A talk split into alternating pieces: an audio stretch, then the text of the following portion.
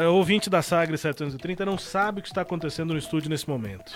Melhor não saber. Nós estamos de volta com Manhã Sagres. Comigo, Rubens Salomão, que como e engordo. Com a Jordana Ágata, que come e não engorda. Com a Cileide Alves, que come e não engorda.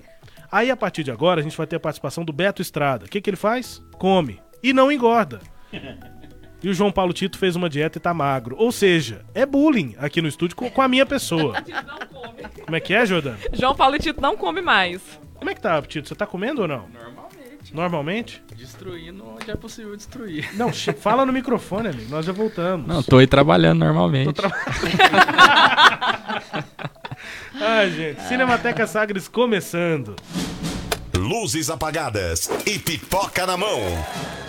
Cinemateca Sagres.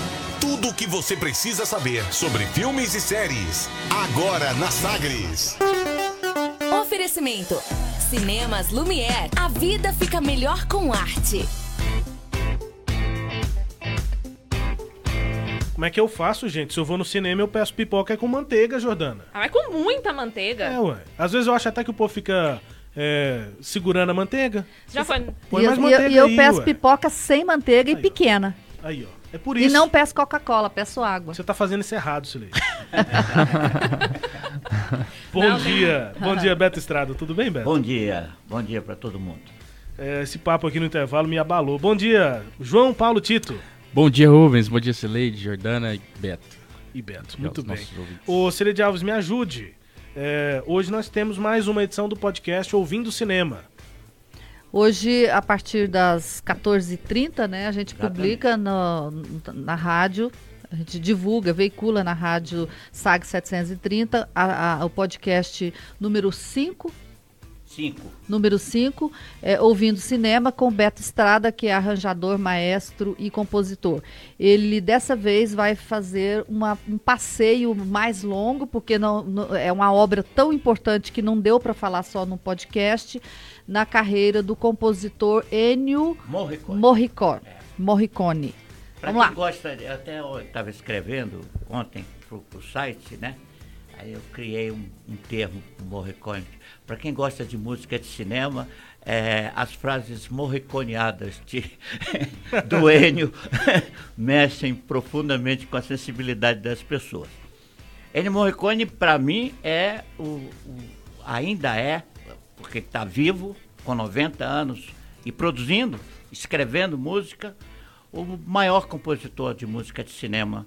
É, eu diria que ele, ele consegue, é, digamos assim, ultrapassar a genialidade de John Williams, que, que é fantástico, mas não consigo ver nada mais criativo e, e especial que o Ennio Morricone, né? Um cara que utiliza, que se utiliza de material é, é, do dia a dia para fazer som é, na- nos seus arranjos, por exemplo, usar uma campainha de carro, de casa, aquela campainha que você vai Blim chamar blom. alguém, é, não, é- é aquela mais feia, vai, pé, é, pé, né? Então, ele usa isso, usa pitos, por exemplo, no- na trilha do filme que ele musicou para o Dan Siegel, com Clint Eastwood e Shirley MacLaine, chamado Os Abutres Têm Fome. Filmaço, filmaço. Uma trilha muito, muito diferente de tudo que se já ouviu em termos de música de cinema. Né? É, nós vamos falar nesse primeiro podcast do início da vida desse grande compositor, né?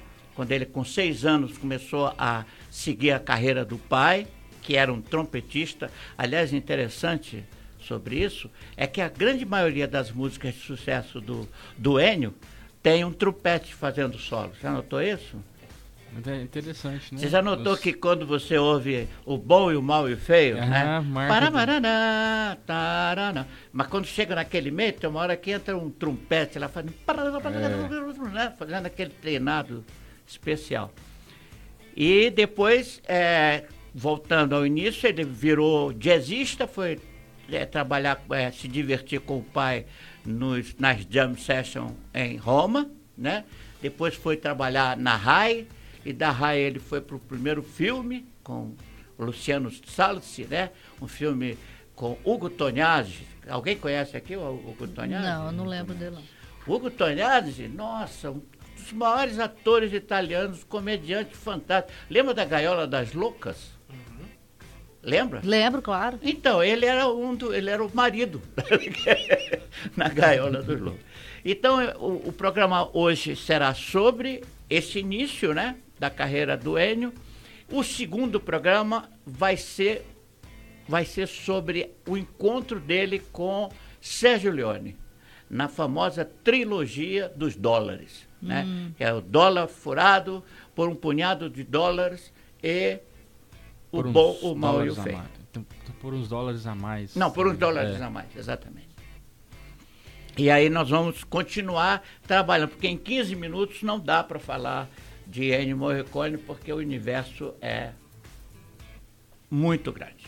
Então, ó, duas e meia na Rádio Sagres 730 e a partir desse horário também no sagresonline.com.br. É só ir lá no podcast, ah, entra no site, tem lá o, a, o- a aba podcast, que você encontra todos os podcasts, inclusive vai estar também o Cinematex Sagres, que é esse que a gente está fazendo aqui agora. Pronto. Ô, ô, eh, Beto, vê se eu não tô tocando besteira aqui, mas o, o Morricone ganhou o Globo de Ouro e o Oscar da trilha do filme Os Oito Odiados, do Exatamente. Tarantino. Foi. Vou tocar, imagino que essa seja a composição do Morricone, ouça aí.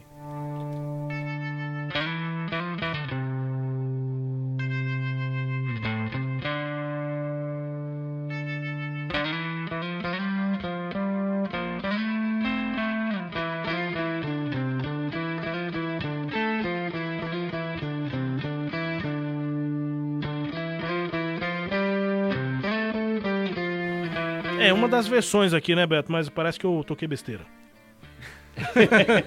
O tema de abertura dos Oito Odiados é um, um tema extremamente pesado, não- forte, né? Sei. Que, aliás, diga-se de passagem, o, o, o compromisso do Enio com o Tarantino era que o Tarantino não desse palpite na música.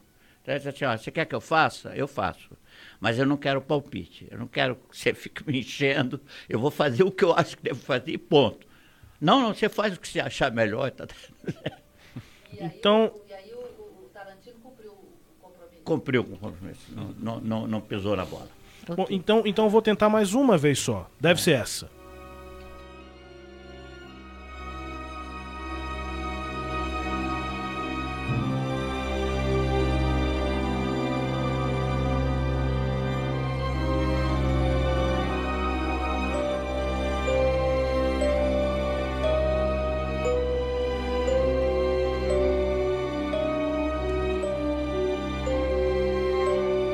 Gente, eu não sei, mas qualquer coisa que acontece depois de uma música dessa me dá Que medo. medo! Qualquer coisa que acontece Só depois de eu tô com ouvir a, me- a música eu já fiquei com medo. E aí vai mostrando uma, uma, uma- Tenso. os né? cavalos correndo no meio da neve É, aqui tal. exatamente. Muito bem. Beto, então hoje a primeira parte. Primeira parte, são quatro programas, tá? Esse é, essa é a primeira parte. E aí o próximo começa Sérgio Leone, o, o casamento de Sérgio Leone com o Ennio Morricone. Muito bem, imperdível, hein? Essa coisa de trilha sonora é fundamental nos filmes e muitas vezes pessoa- as pessoas não têm a atenção devida para isso, né? Eu acho, eu acho que, na verdade, há- uma, uma falta de conhecimento da importância que tem a música como narrativa cinematográfica, na, na narrativa cinematográfica, não é? A, a música, ela dá exatamente tudo aquilo que o diretor não conseguiu fazer, os atores não conseguiram fazer, a música ajuda a empurrar a emoção para frente, né? Imagine Cinema Paradiso sem a música. Impossível, né? É. Impossível. É. Beto, então até mais tarde. Até mais tarde. Valeu. Duas e meia no rádio, mas também estará é, no nosso, nas nossas plataformas todas aqui de podcast da Sagres 730. A gente segue com Cinemateca Sagres. João Paulo Tito, destaques de hoje, desta semana. Lembrando, né? Você compartilha a live do Manhã Sagres no Facebook, facebook.com.br Sagres 730 e concorre a um par de ingressos com cinemas Lumière. Compartilhe de forma pública, que a gente consegue ver o seu nome e te incluir no sorteio. Última chamada depois, só para o sorteio que vai ser feito aqui pela Jordana Ágata, facebook.com.br Sagres 730. Quais os destaques de hoje, João? Bom, essa semana tem quatro filmes aí, quatro pequenas é, surpresas ou, ou- quatro filmes bem bons, assim, eu acho. Eu, eu, pelo menos a minha vontade é de que todo mundo assistisse pelo menos esses quatro aqui. O primeiro, que é o grande destaque, na verdade é uma preferência pessoal minha, é o quarto filme da franquia do Rambo, né? Rambo até o fim, que é um filme de um diretor iniciante, mas as cenas estão muito boas, vem nessa pegada mais de tentar dar realismo para heróis clássicos, né? Uhum. Então, o, o Rambo original é o nome era Rambo Last, Rambo First Blood, baseado num, num famoso livro, principalmente nos Estados Unidos. First Blood porque é um cara que tá na dele e alguém ataca ele primeiro, alguém tira o primeiro sangue, né? E ele só reage a isso. Então era um filme é um filme clássico porque é, tem uma crítica muito pesada à sociedade americana, a questão da do, do da, da, da, exaltação ao armamentismo, à cultura de armas, de guerra, né? E aí a gente vê um cara que é americano, que lutou pelos Estados Unidos na guerra do Vietnã e que é mal visto pela sociedade americana, né? Pela sociedade é, ultraconservadora americana. E aí quando ele é mal recebido numa cidade que ele está de passagem, ele ele reage, né? Então, é, quando ele reage, ele causa todo aquele estrago na cidade que a gente vê e tudo. Depois o filme descambou um pouco, né? É, o filme não, a, a, a, o universo do Rambo descambou um pouco, né? Porque aí já foi o oposto, né? Já foi ressaltar a guerra, ressaltar o, o poder do exército de um homem só, né? Representando os Estados Unidos.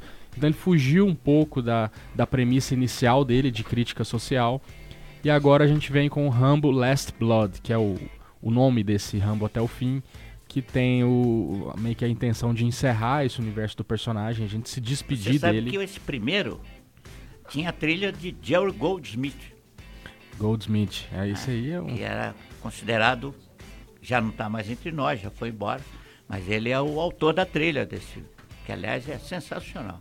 Muito bom mesmo, eu, eu gosto demais. O primeiro Rambo eu acho acho um clássico é, irreparável, irretocável. Agora, eu ouvi muitas críticas ao esse último versão, exatamente pelo é, excesso de violência, o que você está chamando de realismo aí, né? Uhum. Pelo excesso de violência, que isso não, não é como a violência do Tarantino, porque ela por si só ela tem uma, uma, uma um, conta uma, uma ideia, uma, ideolo, uma ideologia, né, que ele está mostrando a questão da violência, mas que é uma violência gratuita, assim, que trucida, sai trucidando uhum. os adversários, trucidando. É, o filme até ganhou é, censura, na verdade, classificação indicativa bastante alta nos Estados Unidos, né, é, por causa dessa violência. O Rambo sempre foi um personagem muito violento, muito sangrento, com essa intenção de mostrar o que a guerra faz com o indivíduo, né? O Stallone até deu uma, deu uma, uma entrevista falando que tem muita vontade de que seja fei feito um filme sobre a origem dele. Quem que era esse cara na adolescência? E ele era um, um cara super popular na escola, um cara com uma boa sociabilidade, um cara agradável e que a guerra estragou, né? Então a, a, essa, essa, esse sinal do estrago psicológico viria na forma da violência, né? E agora nesse último filme é, quis se fazer isso, ressaltar essa violência justamente como um, um, primeiro como característica do personagem. Todo mundo quer ver um filme de ação, quer ver o cara detonando caras maus, né? Mas também com essa pegada, esse lado psicológico de ressaltar que o Rambo ele não é um cara muito certo da cabeça mais, né? Ele tá no fim da vida já ali e vai, lógico, a história ele tá vivendo num rancho lá na fronteira entre Estados Unidos e México. E aí a filha de um, de um grande amigo é sequestrada e ele vai atrás nessa missão solo, que é todo o filme dele, ele tem uma missão solo, geralmente de resgate de alguém, né?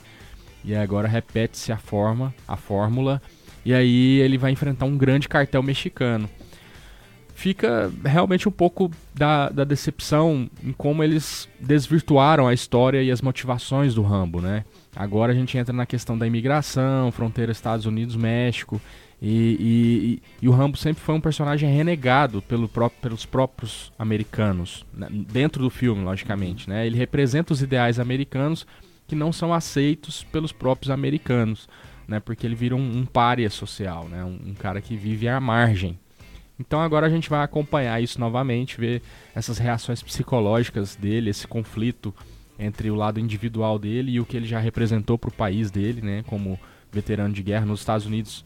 É, existe uma grande exaltação aos veteranos de guerra, né?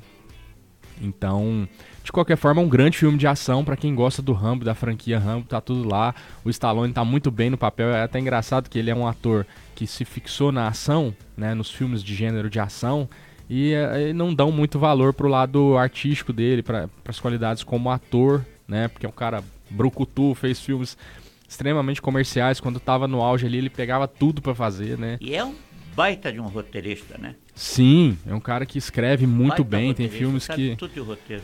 Exatamente, ele, os roteiros da franquia do Rock, do Rambo mesmo, ele sempre tá lá em cima supervisionando, né? E é o que é o que revirou a vida dele. Ele era um ator medíocre, muito ruim, ninguém dava Inclusive moral. Pornô, né? Era um ator de- Também fez Pornô. filmes pornôs. E aí, a partir do roteiro do Rock 1, a vida dele mudou completamente, né? Então, é um cara que, que tá bem nos papéis a que ele se propõe, né? E, é- e no Rambo não poderia ser diferente. Pra quem gosta de Rambo e Rock, que são as, as clássicas, sabe diferenciar certinho o que, que ele tá interpretando. O, né? o Rock é aquele cara mais meio bobão ali, meio inocente, né? E o Rambo já é um cara extremamente soturno, um cara introspectivo, é, um cara estragado mesmo pela guerra, né? Enfim, é uma grande dica pra essa semana. O Sylvester Stallone que se tornou uma referência do crossfit, né? Essa moda recente de crossfit e o, e o, o Sylvester Stallone é um cara com, a- com, a- com o aspecto físico impecável, né? É. Ainda é uma referência nisso também. Ele e o Schwarzenegger, né? Schwarzenegger são também, né? grandes amigos já na tão vida idosos, real, né? Já estão idosos. Mas, mas ele continua fazendo os filmes de ação e o Schwarzenegger tá mais, mais devagar ali. É. o cara mais. É, que mais, João? É, nós estamos com um tempo um pouquinho mais reduzido, de forma mais rápida, assim, as outros, os outros destaques de hoje ainda tem sorteio de um par de ingressos. Tá. A segunda dica a gente já até mencionou aqui ah, uma vez. E agora volta como estreia mesmo, que é A Vida Invisível, um filme do Karim Ainuz, um diretor pernambucano que está por trás de Praia do Futuro, Céu de Sueli, Madame Satã. E é o filme que foi escolhido pelo Brasil numa vaga para o Oscar de 2020 de melhor filme estrangeiro, né?